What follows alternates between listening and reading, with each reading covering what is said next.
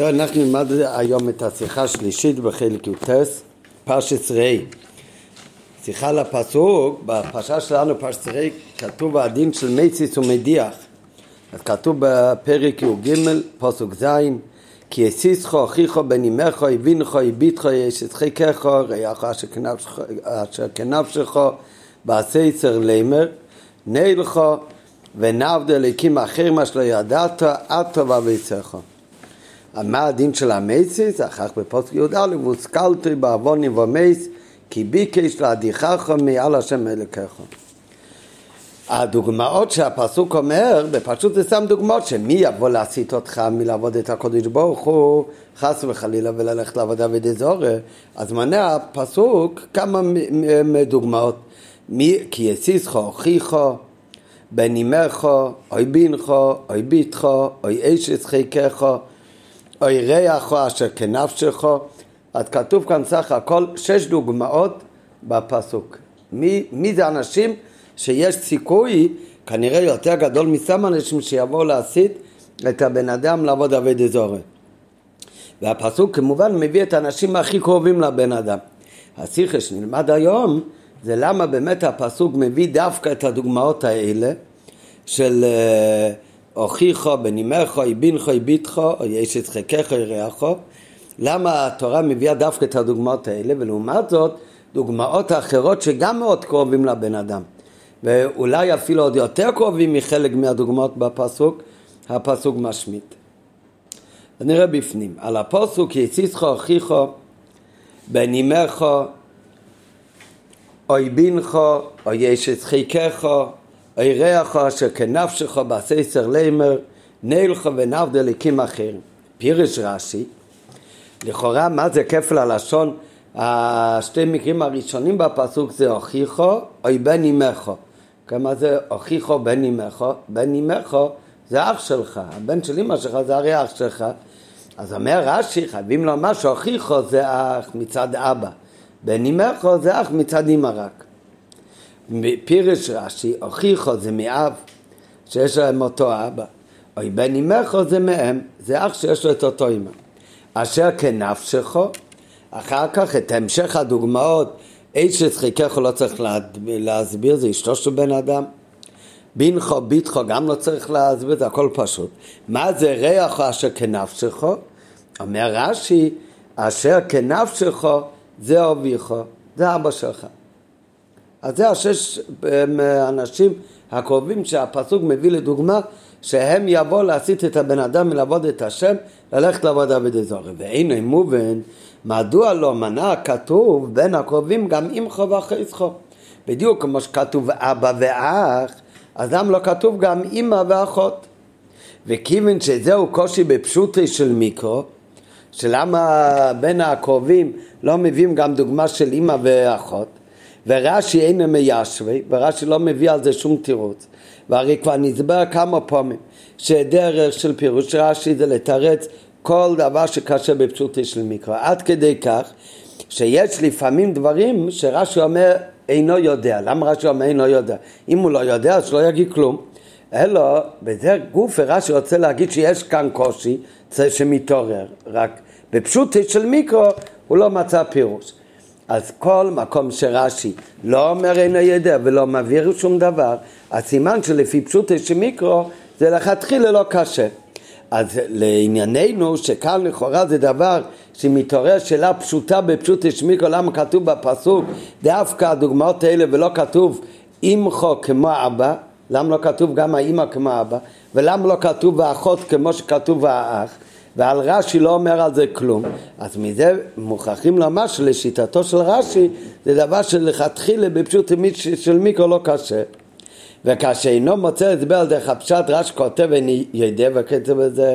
אז לכן צריך לומר שלדעת רש"י, הדבר אצלנו מובן מעצמו על דרך הפשט, או על פי דברי רש"י בפסוקים קודמים, ולכן רש"י אפילו לא צריך להעיר על זה. לכן, כדי לתרץ את השאלה הזאת, יש ליישב זאת בהקדם קושיא אחרס. מאחר שמנה כאן הכתוב את החביבין לך כדברי רש"י, למה לא ייזכר ביניהם גם החביב לך כפשוטי, רעך כפשוטי? הרי רש"י אומר ב... ב... ברש"י על הפסוק,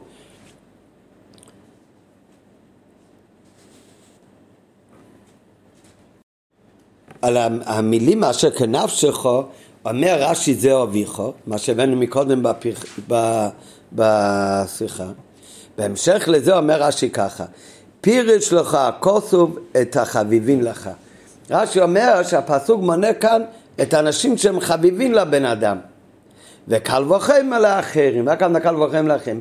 מי יש הכי סיכוי שיכול להשם ישמור להשפיע על בן אדם, לעזוב את עבודת השם וללכת לעבד עבודת זרה?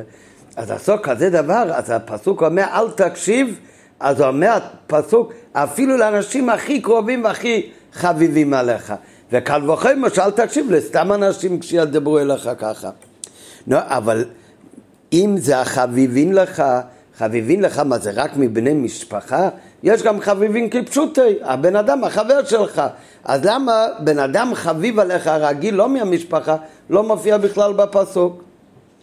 אז לכאורה כדי לתרץ מה ששאלנו מקודם, למה לא מופיע אמא ואחות? אפשר להסביר את זה בהקדם עוד שאלה. למה באמת כתוב רק קרובי משפחה ולא כתוב החבר כפשוטו, שזה הרי החביבים לך? אז הרי אם כוסף, במזרח כתוב, שאומנם לזה כיוון רש"י בפירושי, אשר כנפשך זה אביך. הרי בפסוק אצלנו כתוב, רעך אשר כנפשך. אז איך אתה קורא את זה? זה שתי דוגמאות או זה המשך אחד? רעך, או, נכון, בפשוט, זה דבר אחד. הרי אם אומר לו, רש"י אומר, אשר כנפשך זה אביך. הרי אם לומד שהכוונה זה, אשר כנפשך אומר רש"י זה אביך, שזה פירוש רק למילים אשר כנפשך. ומה זה ברעך? רעך זה החבר שלך. כך מסביר הר"י, או שטבת רבי אליהו מזרחי. אז הוא אומר שהפירוש אשת חיקך אוי רעך אשר כנפשך, זה צריך לקרוא את זה אוי רעך, נקודה, או החבר שלך. אשר כנפשך זה אבא שלך, ולכן רש"י על המילים אשר כנפשך מצטט מידי במסכת רק המילים אשר כנפשך, לא רעך, זה אביך. אז לכן מה ששאלנו מקודם, למה לא מופיע בפסוק גם החבר כפשוטו? לפי הר"י זה לא קשה, כי באמת כתוב החבר כפשוטו, זה הפירוש המילה רעך. אשר כנפשך רק זה אביך, וכאילו היה כתוב בפסוק המילה אוי, לפי הר"י ויחסר המילה אוי, זה כאילו כתוב בפסוק אוי רעך אוי אשר כנפשך, דהיינו כאילו נכתב רעך אוי אשר כנפשך, שזה אביך. לפי זה באמת כוונת הפסוק לכלול גם רעך כפשוטי. אבל זה הפירוש הזה אומר רבי, זה קשה לומר שזה גם הכוונה בפירוש רש"י.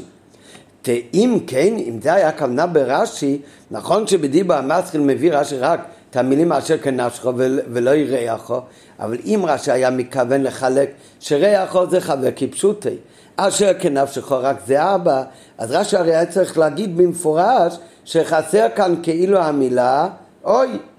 אז הרש"י היה צריך לכתוב את זה במפורש, כמו שכתב לעיל בסמוך, אוי בן אמך, שאחיך זה מאבא, אוי בן אמך, זה עוד דוגמה. ובפרט שהלשון אשר כנפשך, זה לא קשה להגיד אם רש"י לא אומר במפורש שכאילו תוסיף כאן המילה אוי, כי אשר כנפשך זה המילה אשר מתייחס למה שכתוב קודם, רעך החבר שלך אשר כנפשך, כמו אתה עצמך שזה האבא.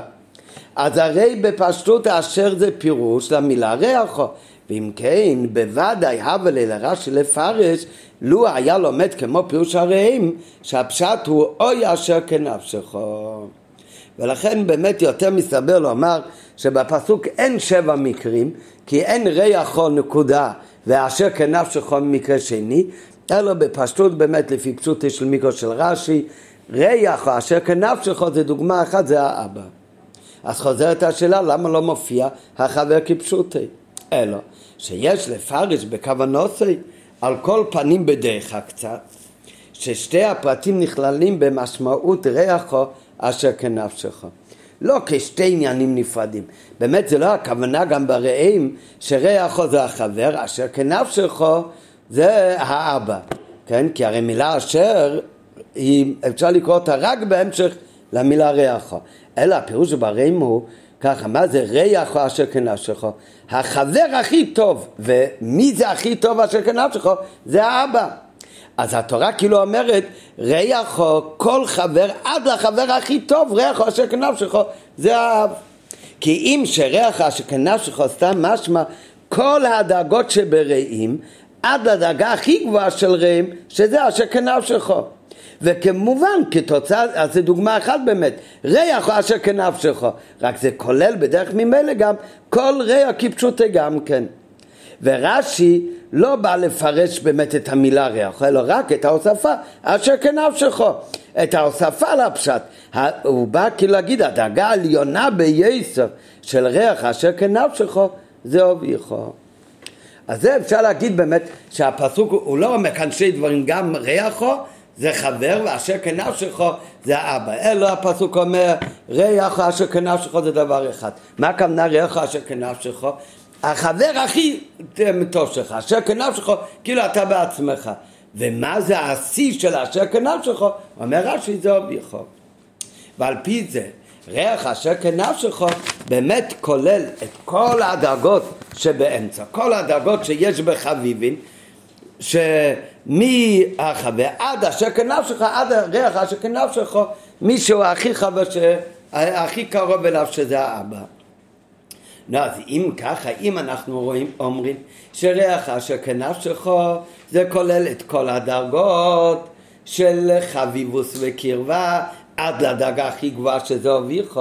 נו, אז אם ככה, כבר, לכאורה כבר פחות קשה השאלה למה לא מופיע בפסוק גם אחות וגם אמא, כי בריח אשר כנפשך זה כולל את כולם עד לשיא של ריח אשר כנפשך שזה אביך.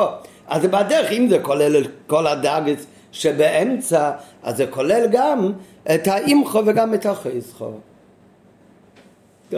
אז לכן זה לא שלא מופיע האמחו והחסכו, כי הם גם כלולים איפשהו בדאגה של האמצע של ריחו אשר כנפשך. רק מה, זה לא לגמרי מתרץ את השאלה למה, כי הרי אנחנו רואים בפסוק שיש אחרים שהם בהדרגה שבאמצע, שהוא קורא לזה בצורה, יש דוגמאות אחרות של הדרגה שבאמצע, שהפסוק לא מסתפק בזה שהם כלולים בריח אשר כנפשך, אלא מפרט אותם במפורש בפני עצמי, כמו אחיך ובן אמך. אז מה, האח יותר מאחות שאותו כן מפרטים? אבל עדיין צורך ביור, מפני מה נמנו כל שאר הקרובים בפני עצמם, ודווקא אמך ואחייך, ודווקא את הדוגמאות האלה של קרבת המשפחה הכי קרובים. הרי יש עוד דוגמת, רק הכוונה כאן בשיחה, למה הוא מדבר דווקא על אמך ואחייך? כי אמך ואחייך זה המקביל לקרבי משפחה שכן כתובים בפסוק. הרי אחייך זה המקביל לאחיך, ואמך זה המקביל לא אביכו. אז ואחיך ואביכו כמופיעים בפסוק, אז איפה אחיך ואימך? אז הוא אומר, הם כולם כלולים בדאגה שבאמצע מכל החברים עד ריח אשר כנפשך. אבל אם ככה, למה באמת שאר הקרובים כן נכתבו בנפרד בפסוק, ולא סמכו על זה שהם כלולים בריח אשר כנפשך, ודווקא אמך ואחיך זה שהדוגמאות שהשאירו בחוץ שהם כלולים בריח אשר כנפשך. בית יצל כן. מה אומר רש"י? רש"י אומר, כל הדוגמאות שהפסוק מונה, הרי אסור להקשיב לאף אחד שמגיע להסית יהודי לעבד אזורי. למה הפסוק אומר דווקא הדוגמאות האלה? אומר רש"י שהפסוק מונה את החביבין הולך, וקל וחומר לשאר אנשים שלא מקשיבים להם. אז מה זה חביבין הולך? אם הפסוק באמת אומר רש"י שהוא מפרט את החביבין הולך, מי יותר חביב אצל הבן אדם? אביך או אמך? אז אנחנו כבר יודעים שהתורה אומרת בכיבוד אב ואם התורה מקדימה אב קדם להם, ביראה של אב ואם התורה מקדימה קודם אם ואחר כך אב. ואז מביא על זה גם רש"י, שחז"ל אומרים למה זה ככה? כי התורה יודעת שבן אדם האמא יותר משתדלת בשבילו, ולכן מצד עצמו, מצד החביבות, הוא יותר אוהב את האמא, ולכן בכובד התורה אומרת צריכה להקדים את האב קדם להם. מה שאין כן במהירו שזה מצד הטבע, מאבא בכל מקרה יש יותר פחד, אז שם התורה מקדימה אם מבוא ובתירו. אז מה רואים מכאן? שמצד החביבוס באמת יש יותר חביבוס בין הבן לאמא שלו לבין הבן לאבא שלו. אז עוד יותר מתחזקת השאלה, איך אומרים שהתורה כוללת את כל הדאגה שבאמצע? על ידי זה שהיא אומרת רעך כשכנפשך, אבל בכל זאת את האבא היא כן מפרטת, ככה היא אומר רש"י שכנפשך זה הולך על האבא, ואת האמא זה משאירים כלול בכל הדאגה שבאמצע. לחרא, הרי הפוך, אם התורה רוצה להדגיש את החביבין הולכו, אז חביבין הולכו, הכי חביבין הולכו, צריך להזכיר במפורש ששמחו.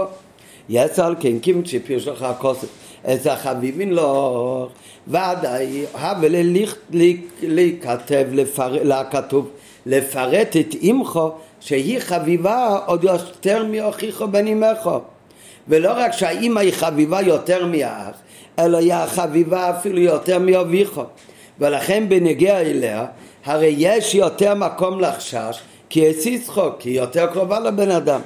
ויש יותר חשש, וכמו שפירש רש"י לעיל, מאיפה אנחנו יודעים, כי האמא זה יותר חביבים, לא רק מהאח, אלא אפילו מהאבא.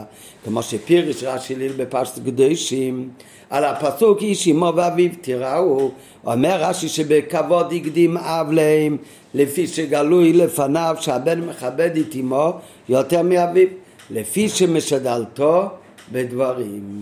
אז חוזרת השאלה, גם אם נגיד שכל הדאגות יכולים להיות כלולים ברעך אשר כנפשך, אבל עדיין קשה, איך הפסוק מפרט את האבא ואת האח יותר מאת אמך, שהאמך לכאורה יותר בחביבות, לא רק מאח אלא אפילו מהאבא. והביאו בזה. כבר נזכר בדברי רש"י כמה פעמים, ולא רק כמה פעמים בכלל, אלא גם בפסוק שלנו, כמו שנראה עוד רגע, מביא רש"י הרבה פעמים את הכלל שדיבר הכוסוף בהיבה. למען ינוח שרחו וחמרחו בשבת, אומר רש"י זה לאו דווקא שר וחמר, אלא זה כולל כל בעלי חיים.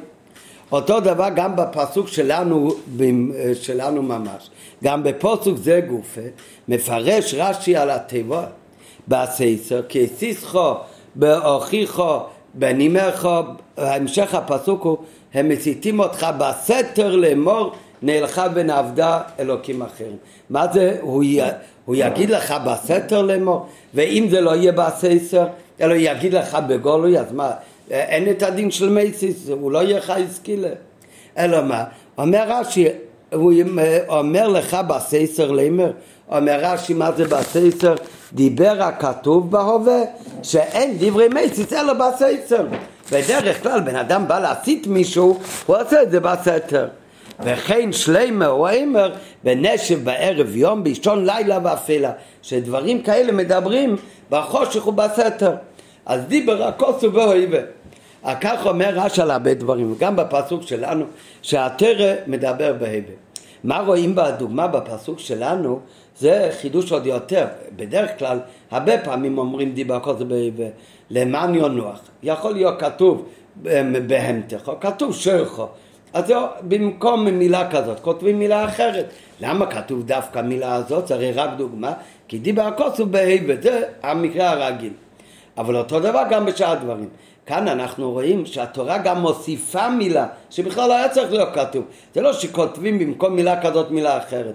היה יכול להיות כתוב, כי יציץ חו, חיכו, בנים חו, אויבין חו, איבית חו, ישס חיכה חו, לימר נלכו ונבדלקים אחרים. כל המילה בסייצר היא הרי מיותרת.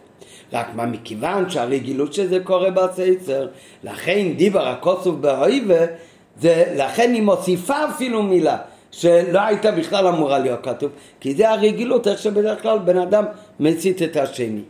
אז זה הכוונה שדיבר הכוסוף בהיבה, משמעות הדברים, שלפי רש"י, טכן הכלל של דיבר הכוסוף בהיבה, זה לא רק במקום שיש לבחור בין שתי לשונות, והפסוק בוחר בלשון לפי הרגילות, אלא כשהפסוק גם מוסיף ככה בלשונו, ובנידן דידן, הפסוק מוסיף את המילה בסייסו, שלהלכה הרי אין שום נפקא מינה אם הוא הצית אותו בסייסו או לא בסייסו, ובכל זאת התורה הוסיפה מילה כאילו מיותרת, כי דיבר רק אוסוף בהיבה. עד כדי כך חל הכלל של דיבר הכתוב בהיבה, ולא רק שלוקחים מתוך שתי דברים את הדוגמה היותר שכיחה, אלא גם מוסיפים מילה שבכלל הייתה מיותר רק בגלל הכלל של דיבר הכתוב בהיבה. ועל דרך זה, זה בנוגע לכל הפסוק שלנו. הרי כל הדין של מייסיס, כל הדין של מייסיס זה הרי לא באמת משנה אם זה מישהו מהמשפחה או לא מהמשפחה. לא משנה אם זה החביבין הולך או לא חביבין. רש"י אומר במפורש, הפסוק מונה את החביבים, וקל וחומר, למי שלא חביב עליך אל תקשיב לו. אלא מה? למה בכלל התורה מביאה את כל הדוגמאות? למה בכלל כתוב אחיך, בן אמך, בנך, ביתך, איש יצחקך? למה כל הדוגמאות האלה? אלא כל הדוגמאות שכתובים בפסוק שלנו זה הכל דיבר הכוסוף בהיבה. נכון, הדוגמאות שהוא נותן של דיבר הכוסוף בהיבה זה מצד החביבין הולכו, אבל בתוך החביבין הולכו גופה התורה משתמשת דווקא באלה שדיבר הכוסוף בהיבה, שזה דבר רגיל שיכולים לבוא להסית את הבן אדם. וזה הנקודה שהרבא בא לתרץ כאן בשיחה שלנו, שיחה קצרה, שהרבא בא להגיד שבאמת כל הפסוק מונה את החביבין הולכו, אבל בתוך החביבין הולכו, נכון, יכול להיות שהאימא יותר חביבה ויכול להיות גם שאחות יותר חביב, אבל לעניין שמדובר בפשע שלנו, כי יסיסחו לימר נלכו ונעבד עבד אזורי, איפה יש יותר עלוליות שיקרה כזה דבר, או איפה יש יותר עלוליות שיקרה כזה דבר, שיהיה איזה הווה מיני בבן אדם לקבל את הדיבורים של המייסיס. אז לעניין זה באמת זה לא רגיל שיקרה עם אחות ואמא, אלא יותר רגיל שיקרה עם אח ואבא, ולכן באמת הפסוק מונה דווקא את הדוגמאות האלה, אף על פי שהפסוק רש"י לבד אומר מונה את החביבין, ומצד החביבוס יכול להיות שיש חביבוס לאמא יותר מאח ואפילו יותר מהאמא, אבל מכיוון שכל הפסוק זה הרקעניין של דיבר הכוסוף בהיבה, לעניין המייסיס דיבר הכוסוף בהיבה זה נראה בהמשך, הרבי יסביר למה באמת כל הדוגמאות שכתובים בפסוק הם יותר עלולים לקרוא שיהיה לזה השפעה מבן אדם מהדוגמאות של אמא ואחות.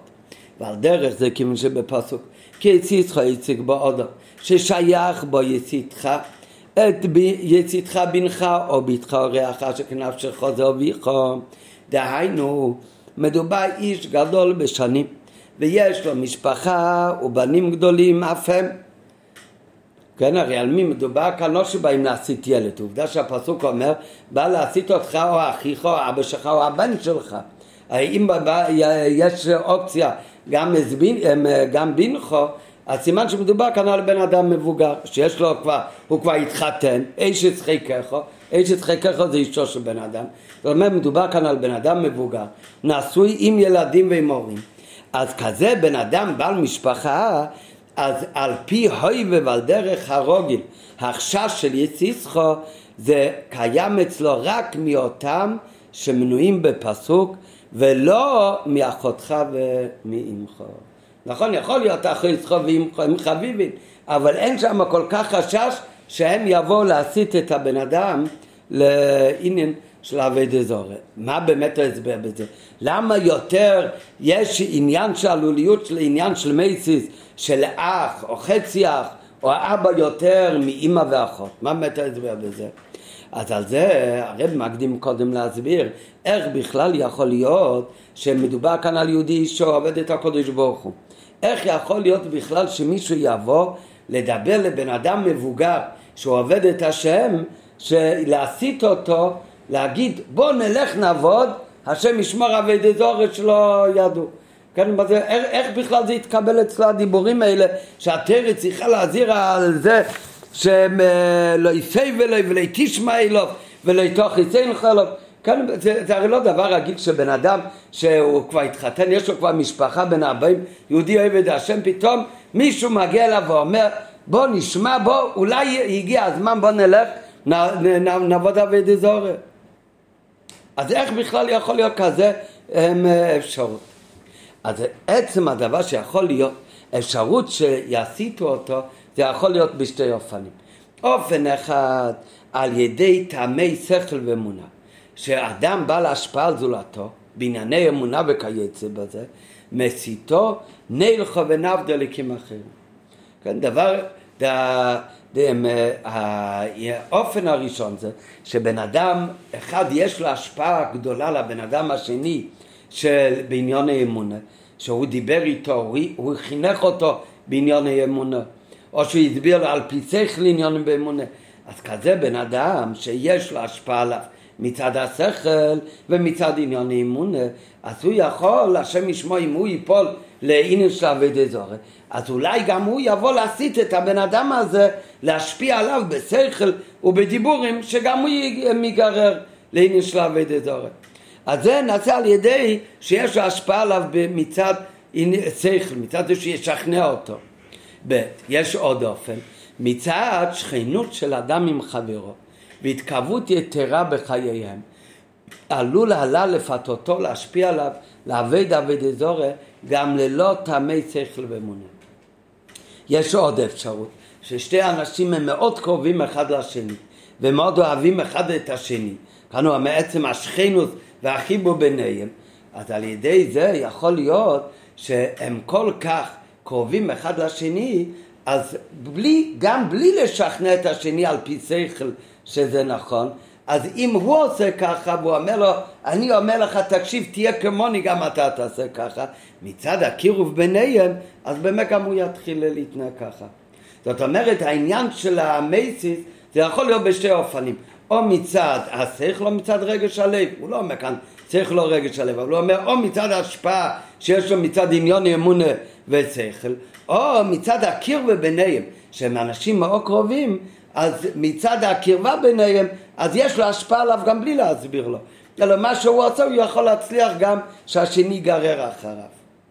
מובן, שגם האופן הראשון, גם האופן הראשון שזה נעשה על ידי שהוא משכנע אותו בעניין אמונה ושכל, גם באופן הראשון, לא כל בן אדם יכול לבוא לבן אדם מבוגר, ופתאום לשכנע אותו גם על פי שכל, שיעזוב את האמון האמיתית בהשם, ויתחיל להיגרר אחרי עבודת זרה חס וחלילה. גם בשביל האופן הראשון, גם צריך להיות שיש בין אנשים איזשהו קרבה. סתם בן אדם זר יבוא אליך ויתחיל לדבר עם בן אדם מבוגר, להסיט אותו לעבודת זרה. אז הרי לכתחילה לא יקשיב לו. אלא מה, גם בשביל האופן הראשון, צריך להיות בן אדם שיש לו איזשהו קרבה איתו. ואם זה קרבה משפחתית, אז זה עוד יותר הגיוני. רק מה, רק האופן, איך הוא פועל עליו, זה לא מצד עצם הקרבה, אהבה ביניהם, אלא מצד זה שהוא משכנע אותו, שיש להם עניין, הוא המשפיע עליו בענייני אמונה ו- ושכל. האופן השני, זה שהבן אדם הוא כל כך קרוב אליו, זה בדרך גם כן, בדרך כלל גם יותר שייך בקרובי משפחה, בדרך כלל.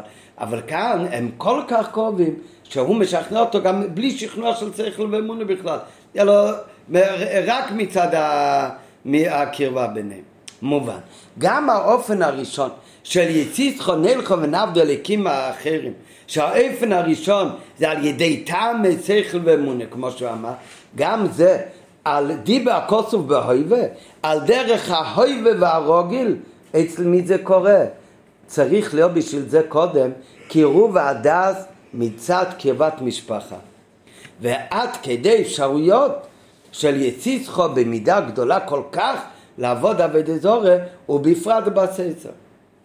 בכללות, בכללות אלו זה שתי הסוגים שכתוב בפסוק, ומכיוון שהוא חילק שעצם הדובה של המסיס יכול להיות בשתי אופנים, יכול להיות או על ידי שכל, אבל גם זה רק אם הבן אדם יש לו כבר איזה קרבה איתו, או שבעיקר זה נעשה על ידי עצם ה...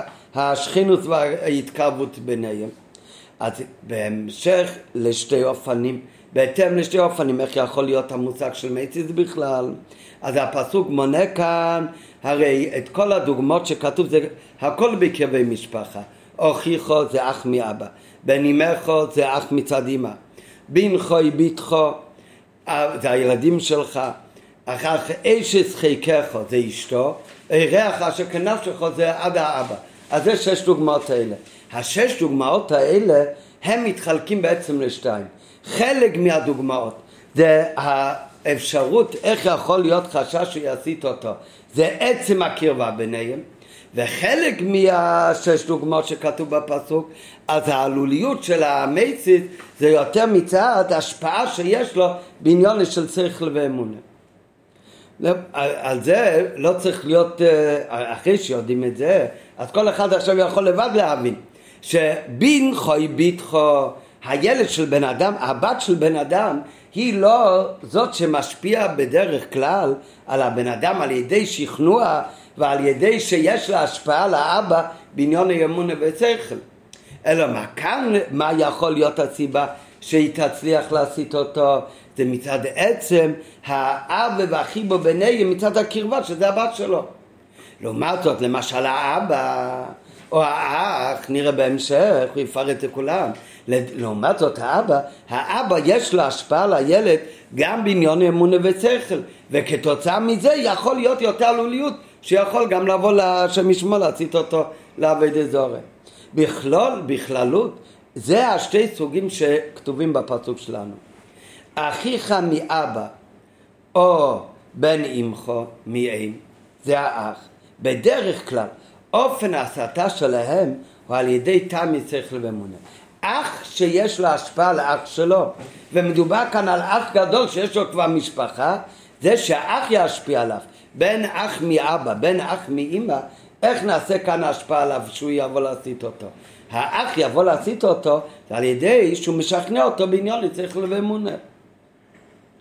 ועל דרך זה, ועוד יצרו מזו, זה בנוגע לאבא. האבא הוא הרי הבעל השפעה גדולה יותר על בנו בענייני אמונו. אז השלוש דוגמאות האלה בפסוק, שהפסוק צריך להיזהר שלא, יסיט, שלא תקשיב שהם יסיטו על אותך. אז השלוש דוגמאות האלה, זה שלוש דוגמאות שהדרך שהם יעבור להסית, זה לא רק מצד הקרבה, זה גם מצד קרובי משפחה, כי צריך להיות איזשהו קרבה דעת שבכלל תקשיב לו. אבל כמובן כאן איך הם מגיעים להסית, האבא והאח, מאבא או אח מאמא, הדרך ההסתה שלהם זה בדרך כלל על ידי שכנוע ועל ידי שהוא משפיע עליו בעניין אמון על פי שכל. לעומת זאת, בין חי בית חי יש שחיקך, הילד שלך או האישה של הבן אדם, הם בדרך כלל לא אלה שיבואו להשפיע על הבן אדם על פי שכל ושכנוע ובעניין אמונה. אז איך הם יש כאן את החשש של שהם יבואו להסית? אצלהם השפעתם אינה באמצעות תמי שכל ואמונה. שהרי זה הפך סדר הרוגל, שבינך יביטחו או יאשת חיקך ישפיע על האדם תמי שכל ואמונה, עד שיפעלו עליו, על בן אדם מבוגר, לעזוב את עבודת השם וללכת אחרי הליקים אחרים שלא ידעתו. אלא עליהם איך יכול להיות השפעה? כי אם מצד תוקף הקשר של ילדים לאביהם, או של אישת חיקך לבעלה, מצד עצם הדבר שיש להם קשר חזק ביניהם, אז כשהילדים עושים משהו, הם יכולים לגרור גם את האבא אחריהם. אותו דבר האישה, שיש קשר חזק בין אבא לאשתו, אז לכן גם מצד עצם הקשר והקרבה ביניהם, היא יכולה לגרור אותו, שזה עניין מה שני שיכולים להציג. אז יוצא שהשש דוגמאות שכתוב בפסוק כאן, אז הם מתחלקים לשתיים, שתי הראשונים והאחרון, שתי האחים והאבא. אז כאן החשש שהם יבוא להסית אותך, כי הסיסך אוכיך בין אמך ובינך, ואחר יסיסך אוכיך בין אמך, או הריח או השכנף שלך שזה האבא, אצלהם כי הסיסך זה מצד שכל ואמונה. לעומת זאת, הבינך, ביתך, יאשת חיקך, כאן החשש כי יסיסך, זה מצד עצם הקרבה והאהבה ביניהם. רק מה, כבר אמרנו מקודם, גם אלה שבאים לשכנע על פי שכל ועל בעניין האמונה, אז גם הם, כדי שישכנעו מישהו, אז צריך להיות שיש ביניהם איזשהו קרבה. ולכן הדוגמאות האלה הם גם כן מתוך המשפחה. אבל מיחס שגם איפן הראשון שהסיסך על ידי תמי שכל ואמונה בסיסר שייך על דרך הרוגל רק אשר יש ביניהם קרבה כנעל, לכן כלל הפסוק את שתי הפנים ביחד ולפי סדר קרבתם. כאן הוא בא לתרץ לכאורה בשיחה, שאם ככה, לפי איך שהרבא מחלק את זה, שיש שתי פנים של מייסיס, מייסיס על פי שכנוע בשכל, או מייסיס מצד הקרבה, אז אם ככה, היה צריך להיות החלוקה בפסוק, אוכיחו, אוי בנימךו, אוי ריח אשר כנפשךו, שזה שלוש, שזה מצד השכל, ואחר כך, אוי בינכו, אוי ביטכו, אוי יש את חיקךו. הסדר בפסוק זה הרי מעורבב. אז זה אומר, מכיוון שהרי גם כבר למדנו, שגם אותם אלה שמשכנעים על פי שכל, אז גם זה צריך להכיר ודעת, לפעול עליו כזה דבר גדול שבכלל יקשיב לו, לעזוב הקודש ברוך הוא, ולעבד אליקים אחרי מה שלא יודעת, או מכיוון שכבר כולם מדבר, מדברים בתוך המשפחה, אז הוא כבר מדבר, הוא כבר בפסוק מונה אותם, לא לפי החלוקה שלוש שלוש, אלא את כל השש, הוא מונה אותם לפי סדר קרבוסו מלמטו למיילו. מה זה בפסוק? הוא הולך מלמטו למיילו, הכי פחות קרוב משפחה, זה אח. בפרט שמדובר כאן אח על אבא, חצי אח, אח או אח מצד אמא, עוד חצי אח. הוכיחו מייב שבעצמאין לבעל משפחה. Okay, אם הוא כבר יש לו משפחה ויש לו כבר בנים, אז כנראה אח יש לו גם כבר משפחה. אז זה פחות קרבה.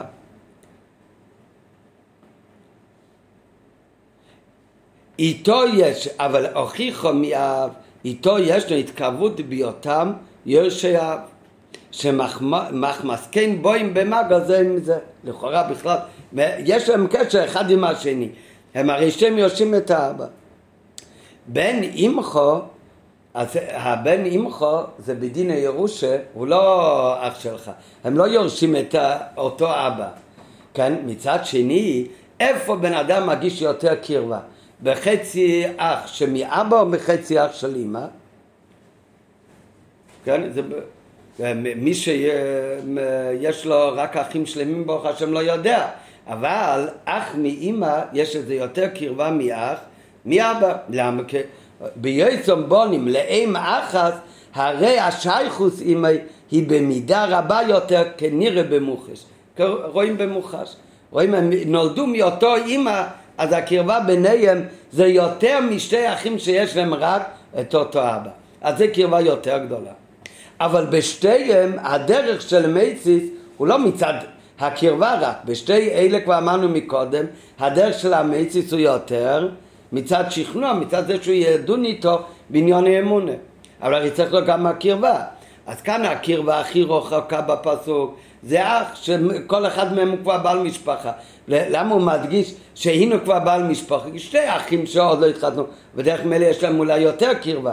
אבל כשכל אחד כבר התחתן, אז זה, אבל עדיין הם, הם, הם שם ירשה. ולכן באים גם במגע זה עם זה. אחר כך יש קרבה יותר גדולה, שזה שתי אחים שיש להם אותו תואם, כנראה במוחש.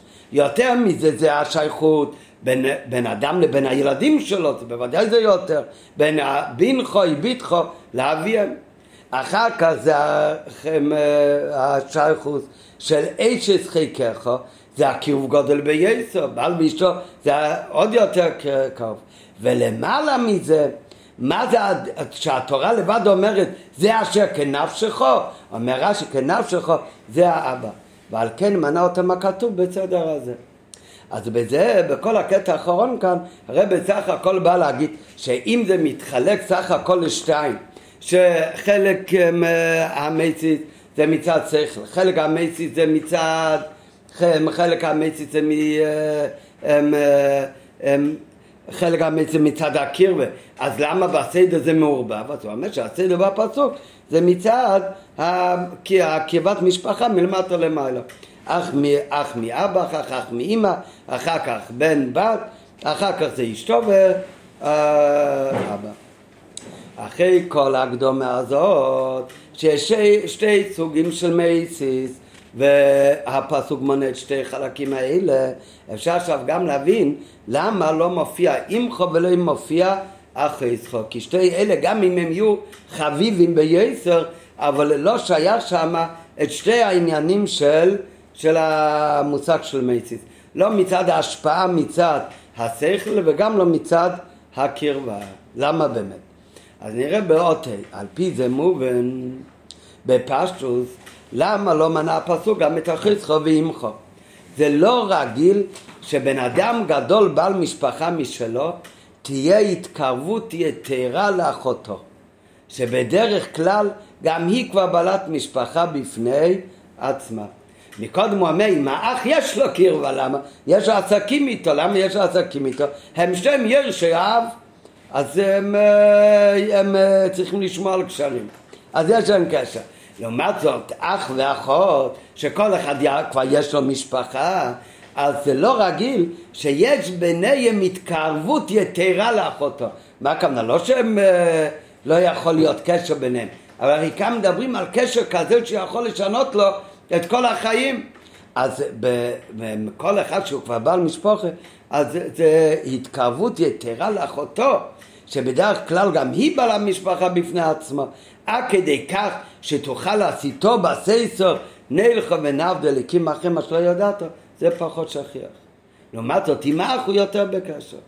אז זה בנוגע, לכן האחות לא מופיע בפסוק. לא, מצד החביבות זה יכול להיות כמו כולם, אבל מצד הדיבה הקוצו שלו בהויבה, לעניין כיסיסחו, זה לא שייך. ועל דרך זה בנגיע לאמחו, אף על פי שבן אדם יש לו קרבה גדולה לאמא, אין לה עליו כל ההשפעה בעניין האמונה. בעניין של אמא, אפילו שיש לו קשר חזק עם האמא, והחביבוס אמא מקודם יכול להיות יותר מהאב, אבל שהאמא בדרך כלל היא לא זאת שמשפיע בעניין האמונה ושכל על הילד, זה יותר האבא. וכן מצד גם רגש הלב, ועל דרך הרוגל באהבה, כיוון שמדובר כבר בבן אדם גדול, ויש לו כבר בנים שגדלו, מי אומר שיש לו כבר בנים שגדלו? הרי הפסוק אומר, יש גם אפשרות שיסיסחו בינכו. הרי אין הרגש של בן אדם כזה לאמא שלו באופן של התקרבות יתרה, עד שתוכל על ידי זה להשפיע עליו ולהעמידו במצב של עבד זורע. מה שאין כן בן בס יש שחיקכו, שזה האנשים שהבן אדם גר איתם בתמידות, לא כמו אמא שלו, ויש ביניהם קשר אמיץ כל, תמידי כל הזמן. אז זה בסוג שיכולה להיות לו השפעה כענל שתשנה את כל החיים שלו ל... ולעשית אותו חס וחלילה.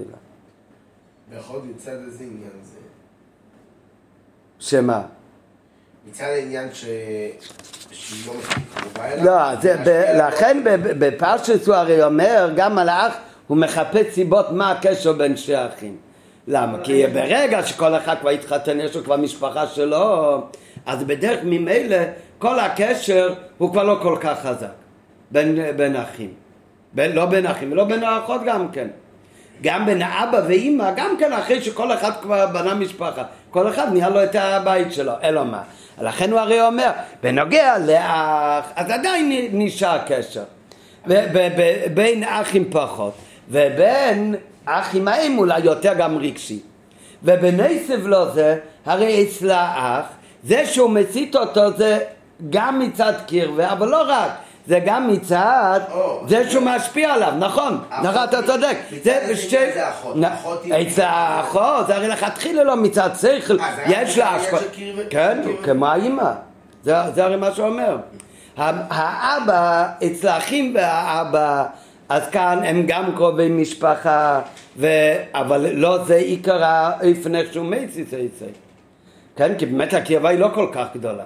כדי, בן אדם שכדי שעצם הדבר שהם הם כל כך אוהבים וכל כך קרובים אחד עם השני, לכן הוא יכול להסית אותו, גם בלי שום השפעה עליו בעניין לצריך ואמונה, זה קורה רק מי שממש הכי קרוב לבן אדם. זה יכול להיות רק אשתו או הילדים שלו. האחרים זה על ידי שכנוע. אבל איפה יש כזה סיכוי שישכנע? אז רק כדי שישכנע אותו צריך גם שיהיה קרבה. אז יש את האח, אף על פי שאחרי שכולם כבר התחתנו, אז זה לא מספיק שבלי שכנוע הוא יכול להסית אותו. אבל על ידי שיש כאן את שתי הדברים, ובעיקר על ידי השפעה שלו, בעניין האמונה ושכל, הוא יכול להסית אותו. וכל שכן האבא שיש לו עליו השפעה, בעניין האמונה ושכל, גם אחרי שהוא כבר התחתן, אחרי שהוא כבר גדול. לעומת זאת, האחות, שכאן, זה הרי לא מצד ההשפעה שיש עליו מצד שכל ומונה, אלא רק מצד הקרבה. אז אחרי שכל אחד כבר בנה משפחה, זה לא רגיל שיש ביניהם קשר כל כך חזק וזה. לא, ואותו דבר, האמא, האמא, כאן באמת החביבות לאמא זה יכול להיות אפילו יותר מאבא, אבל הרי מצד ההשפעה, האמא היא לא זאת שמשפיעה על, ה... על הילד בניון אמונה ושכל באופן כזה שיכולה להפוך אותו אחר כך מן הקוצה לקוצה, מלעבוד את הקודש ברוך הוא ללקים אחרים. אז מה נשאר? רק מצד החביבות, רק מצד הקרבה. אז אחרי שבן אדם כבר בנה משפחה, אז אשתו והילדים הם ממש קרובים אליו. האמא היא כבר לא כל כך קרובה אליו, שעצם הקרבה והאהבה ביניהם, בזה יכולה להסיט אותו, השם ישמור ללכת לעבוד עבד אזור. זה הכל על פי ניגלה בפירוש רש"י. נו, באוי צבוב, נסיים עכשיו עם האירוע שאפשר ללמד מזה, מכל האביר שלמדנו ברש"י. שכל הדרגש, כל הדוגמאות שכתוב בפסוק, אחיך בן אמך, בנך יביתך, ושצחיקך, כתוב שזה הכל דאגות בנפש האדם. וזה האירוע שמגיע בעבודת השם, שמכל דאגש בנפש האדם, שיהיה אפילו הדאגה הכי גבוהה, אז בזה בן אדם עוד לא יכול להיות בטוח שבעבודת השם שלו. אלא כדי להיות בטוח, בעבודת השם שלו שלא יהיה חס וחלילה שום עניין ועלוליות, עניין של נלך ונבד עבודת זורע, אז על זה צריך לעבור דווקא לדאגה שלמעלה מכל הדאגה שיש בנפש האדם, שמרומז בדאגות שכתוב בפסוק. שזאת אומרת, הדאגה הכי גבוהה זה הרי אביך, זה חוכמה שבנפש. ואפילו על זה אומרים שזה עוד לא מספיק כדי להיות בטוח בעבודת השם שלו. וצריך להגיע לדאגה שלמעלה מכל הדאגות בנפש האדם. שזה ההתבטלות שלמעלה מטעם ודעת עבד במסירת נפש, ורק אז אפשר להיות בטוח שלא יהיה מצב של נלך ונעבד אליקים אחרים. נראה בפנים. כל הדאגות המנויות לעיל, דאוכיחו וגמר, הם גם מדרגות בכוחות האדם. המידס, השכל, מזה מובן, שמצד כל המדרגה שבנפש, עלול להתקיים יציסחו. והיינו שבעבודת השם אי אפשר לסמוך רק על עבודה שעל פי המידס, וטעם ודעס של שכל. יתרה מזו, אפילו ריח אשר כנפשך, שזה הוביך, אומר רש"י. שניסקה בין המדרגות האלו שכתובים כאן בפסוק, שעדיין יכול להיות עניין של יציסחו. אז הרי האף כל מדרגות החוכמה, שלחיר חוכמה שבנפש שם אמיר ליכוס, וזה שולל את המציא של עבודת זורע, כמו שאל תראה בו מבטניה.